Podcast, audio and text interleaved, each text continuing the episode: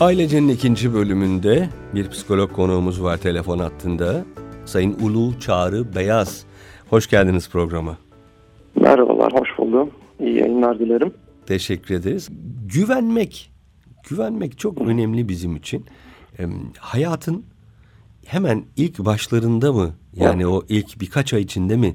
Birkaç sene içinde mi oluşuyor Ulu Bey? Evet, e, güven duygusunun temelleri ilk etapta ilk ve en önemli durağı aslında aile ortamıdır diyebiliriz. Yani her bir bireyin büyüme ve olgunlaşma sürecinde aile bireyleri, yakınları ve çevresiyle güven tesis edilmesinde ailesinden alacağı eğitimin, onlarla kuracağı etkileşimin etkisi oldukça büyüktür diyebiliriz. Ee, çocuklarına güven duygusu aşılamada özellikle annelerin yaklaşımı ve iletişimi e, yatsınamaz derecede e, önemlidir diyebiliriz. Çünkü ilk güven nesnesi anne değil mi? İlk güven kaynağı, evet, evet. ilk güven nesnesi ve annede güvenli bir bağlanma yaşayamamış bir bireyin e, ileride o güven duygusunu inşa etmekte biraz daha zorlanacağını söylemek mümkün mü? Kesinlikle bu mümkün. Ee, belirttiğiniz üzere. Ee, çünkü bunun ilk durağı buradadır. Çocuk ilk doğduğunda e, kendisi ve dış dünya ile ilgili bilgileri edinebileceği ilk durağı annesidir. Temel ihtiyaçları vardır. İşte e, karnının doyurulması, altının temizlenmesi e, gibi temel ihtiyaçlar. Bunu da sağlayabilecek olan kişi anne olduğundan dolayı birey, her bireyin güven duygusu buradaki çocukluk bebeklik döneminde anne ile kurduğu ilişkiler üzerine onun ihtiyaçlarının nasıl karşılandığı, ne şekilde ve ne sürede karşılandığı ile ilgili çok e, ciddi bir etki ve öneme sahiptir aslında. Çocuklarla ilgili e, olmaz olsun yapılan bir deneyde hatırladığım kadarıyla e, iyi bakım verildiği halde iki grup bebek var. İyi bakım veriliyor bir grup. Diğer grup iyi bakım verildiği halde yani iyi bakımdan kastım işte e, fiziksel ihtiyaçlarının doyurulması. E, yemek yemek gibi. Fakat dokunulmadığı, temas edilmeyen çocukların e, hayata tutunamadığı görülmüş. E, burada e, güven duygusunun psikolojik öneminden yola çıkarak e, aslında psikosomatik bazı şeylere de yol açabileceği ve insanın tutunma, tutunma ya da tutunmama problemine dönüşebileceğini sağlayabilir miyiz? Evet, e, deneyden şimdi yola çıkacak olursak dediğiniz gibi çok kıymetli bir önemli bir tarafı var. E, yani sadece temel ihtiyaçlarının giderildiği iki gruptan biri grubu sadece bunların yapıldığı diğer grupta hem bunların yapıldığı hem de sevgi gösterildi. Yani sevgi kısmı da bu güven duygusunun oluşmasında çok ciddi bir e, dinamik aslında. Yani anneden aynı zamanda bu bakımı gören kişinin işte bir e, sarılılması, kol kanat gerilmesi, temas kurulması e, bu da o güven duygusunun tesis edilmesinde çok kıymetli bir e, yere sahip. Deneyde sizin de belirttiğiniz gibi evet ihtiyaçları bu çocukların gideriliyor ancak sonrasındaki o e, sevgiye yoksunluk, ilgisizlikte e, çocukların bir süre sonra tümüyle beklentilerini de aslında tepkisizliğe götürüp nihai noktada da e, maalesef ölümlerine de sebebiyet verebilecek bir noktaya getirmiş aslında.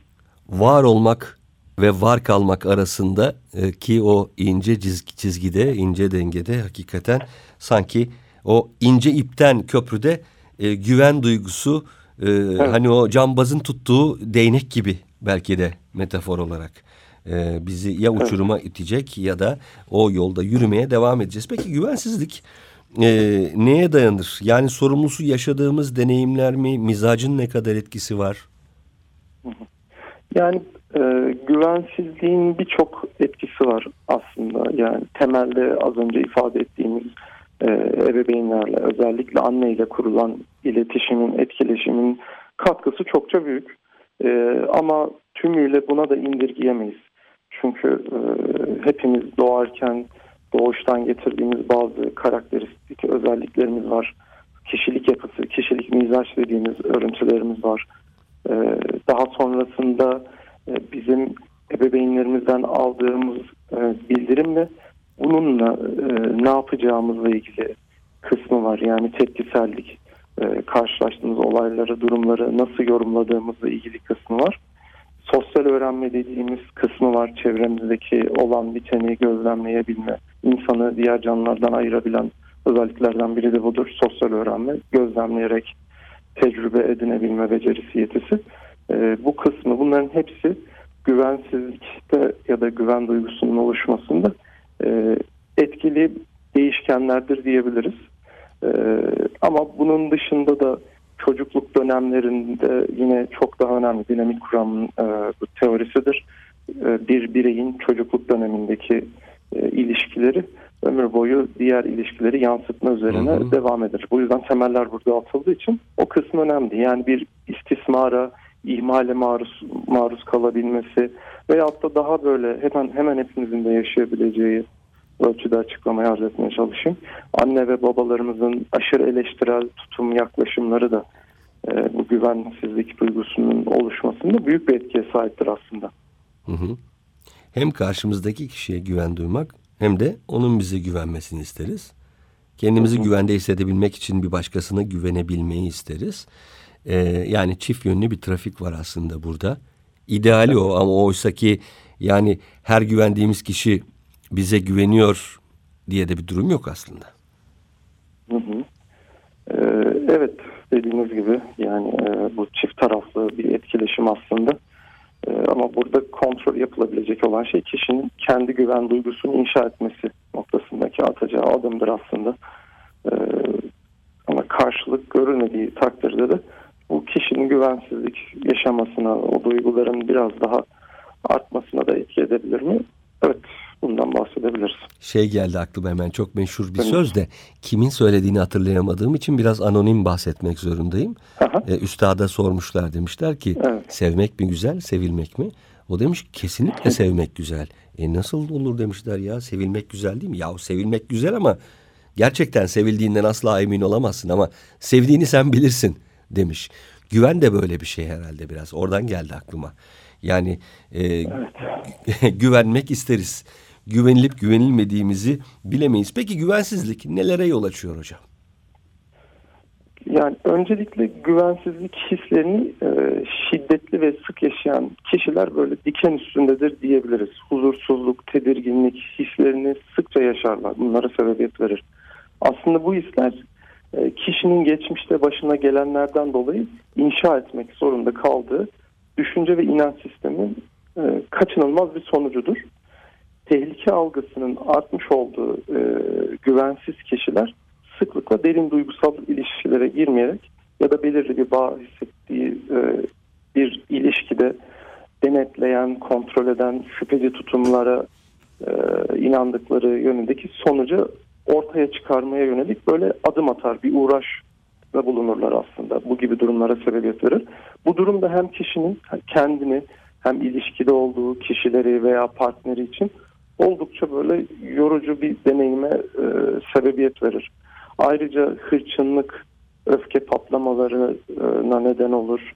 E, karşı saldırıya geçmeye etki eder. E, şimdi bu tarz başa hı hı. çıkma şekli sıklıkla ilişkideki sorunları aslında artırabiliyor. Karşıdaki kişilerin duygusal anlamda uzaklaşmasıyla uzaklaşmasına da sebebiyet veriyor etkiler. Ee, güvensizlik hisleriyle yıkıcı şekilde başa çıkmaya aslında çalışan kişinin trajedisi enteresan bir şekilde baş etme tarzının e, böyle inandığı olumsuz sonuçları onu daha yakınlaştırmasına itmektedir. Kaçınan yani, ilişkiler kuruyor o zaman e, evet. güvenemeyeceğini düşündüğü için. Yani aslında buna şey deniyor değil mi? Kendini e, kanıtlayan, gerçekleştiren, teha, gerçekleştiren kehanet. kehanet deniyor. Ve evet. e, nedense insan hayatındaki pek çok davranış, pek çok e, motif bu şekilde örülüyor. Yani zihnimiz aslında kendimizle ilgili inşa ettiğimiz algıyı e, çoğaltmak üzere kurulmuş bir makine gibi gelmeye başladı bana bunu duya duya. Evet dediğimiz gibi şimdi burada şemalardan bahsedebiliriz biraz Tabii. müsaadenizle. Tabii. Şema dediğimiz kavramlar aslında biz ilk çocukluktan doğduğumuz andan itibaren e, kendimiz, insanlar ve dış dünya hakkındaki edindiğimiz bilgi bütünleridir diyebiliriz.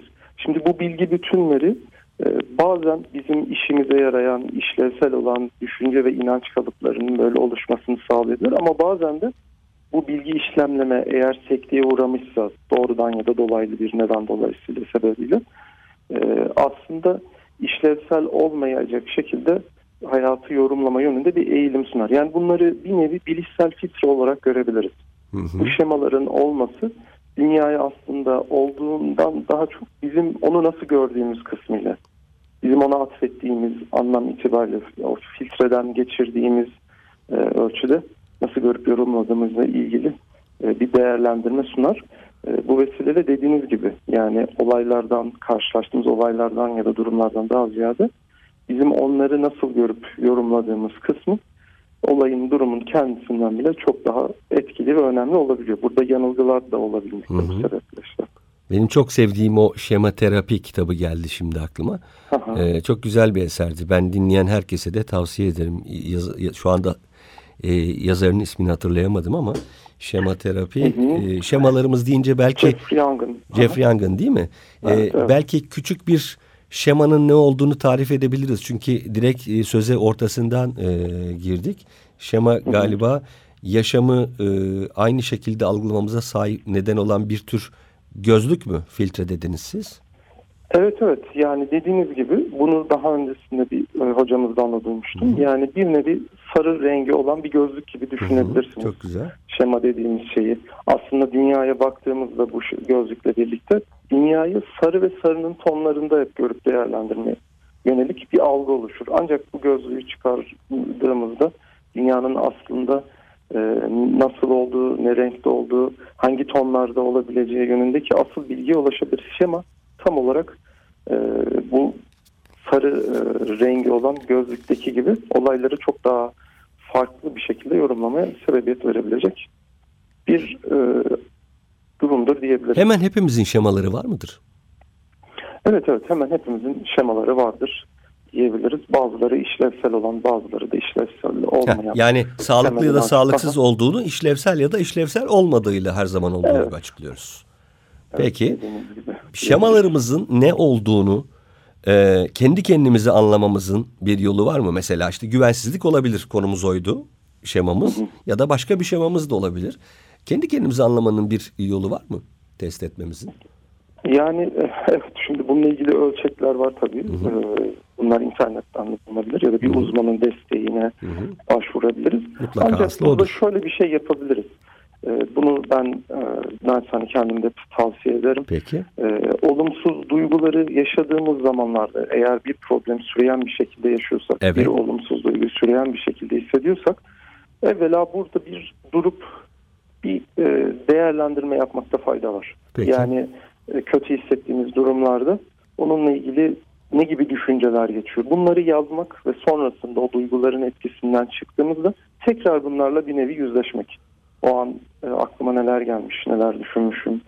E, bu yönde böyle bir çalışma yapmak kişinin burada biraz daha somut rasyonel bilgiye ulaşmasını sağlayacak bir bilgidir aslında. Peki hocam e, hangi durumlarda e, kötü duygular yaşadığımız ya da işsi, işlevsizleştiğimizi fark etsek bunları yazsak ve birbiriyle alakasız gibi görünse de Evet. iki durumda aslında ortak bir temelde yani ortak bir sebebin olduğunu ikisi arasında e, fark ederek bir ortaklık oluşturabilir miyiz? Yani ben sürekli geç kalıyorum çünkü şöyle şöyle şöyle bir şey var. İşte başarısız oluyorum çünkü bir bakıyorsunuz aslında her şeyi savsaklıyorsunuz ya da erteliyorsunuz. Ertelemeci birisiniz. Gibi Evet. bir ortaklık. Az, ön, Aha, az önce söylediğiniz işte kendini gerçekleştiren kendi. Yani bizim kendimizle dış dünyayla ilgili var olduğunu düşündüğümüz inançlarımız, varsayımlarımız bizim davranışlarımızı da şekillendirebilmekte işte.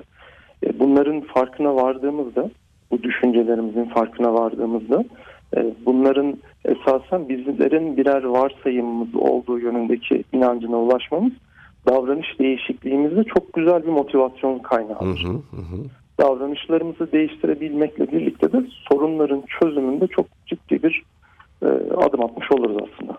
Ben dünyayı kendim gibi gördüğüm için yani o sarı gözlükten baktığım için hep kendim gibi görüyorum.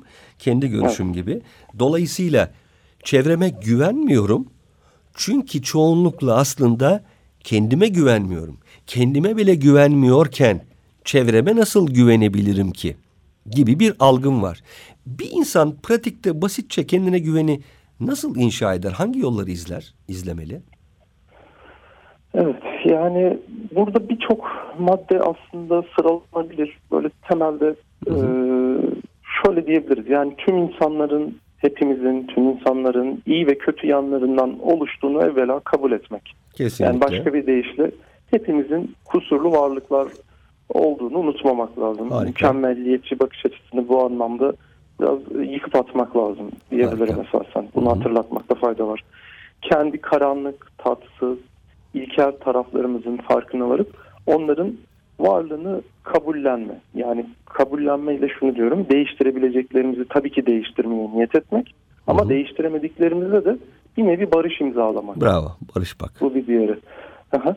Ee, hüsran, düşmanlık, e, reddetme, samimiyet, sevgi gibi güçlü ve yoğun duygulara açık görüşlü ve hoşgörülü yaklaşmaya yine niyet etmek aslında. Hı hı. Çünkü güvensizlik e, bu duygularla ilgili böyle bir karmaşaya sebebiyet verebilir. O konuda hoşgörülü olmaya engel olabilir. E, bunu bu konuda da aslında adım atmak kıymetli.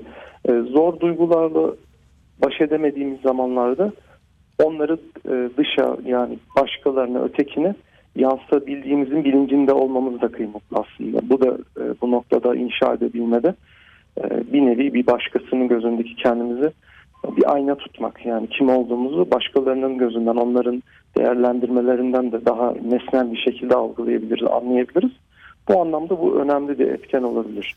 E, veya geçmişte yaşadığımız ihanetleri geride bırakmaya niyet etmek. Yani bu bazen çok ileri boyutta olabilir. Tabii ki bireysel çaba önemlidir. Bunu yapmaya gayret göstermek. Ama bu olmuyorsa da bir uzmandan yardım almak. Bununla ilgili de birçok teknikler var. E, EMDR dediğimiz bir travma Hı hı. e, metodolojisi Geçtiğimiz hafta mesela. konuştuk. Evet. Aha. E, Yani aslında bizi haksızlığa uğratanları, ihanetleri tekrar tekrar hatırlama, bu olayların üzerinde durma dürtüsüne karşı böyle direnmek, direnç göstermek. Bu direnç ilk etapta oldukça zorlayacaktır kişinin kendisini ama bir süre sonra mutlak suretle bu direncin kırılabileceğini söyleyebiliriz. Burada önemli olan Peki. e, kişinin bu süreçte e, biraz ısrarcı olması diyebilirim. Yani çünkü e, bu aynı adımları atıp bir sonuç olması çok doğal karşılayabileceğimiz bir şey. Ama sonuçtan ziyade süreç odaklıya çevirmek niyeti burada. Bu sonu, bu konuda da bir sonuç alınmasında yani sonuç derken olumlu bir e, duygulanıma girilmeye vesile olacaktır. Peki. E, Peki. Ee, kapatmak zorundayım e, programı Hı artık süre itibariyle. Çok teşekkür ediyoruz detaylı Ben yanıtlarınız için. Görüşmek dileğiyle bir başka çok sağ olun programımızda. Hakan Sağ Bey. olun. Görüşmek Sağ olun. Hoşçakalın.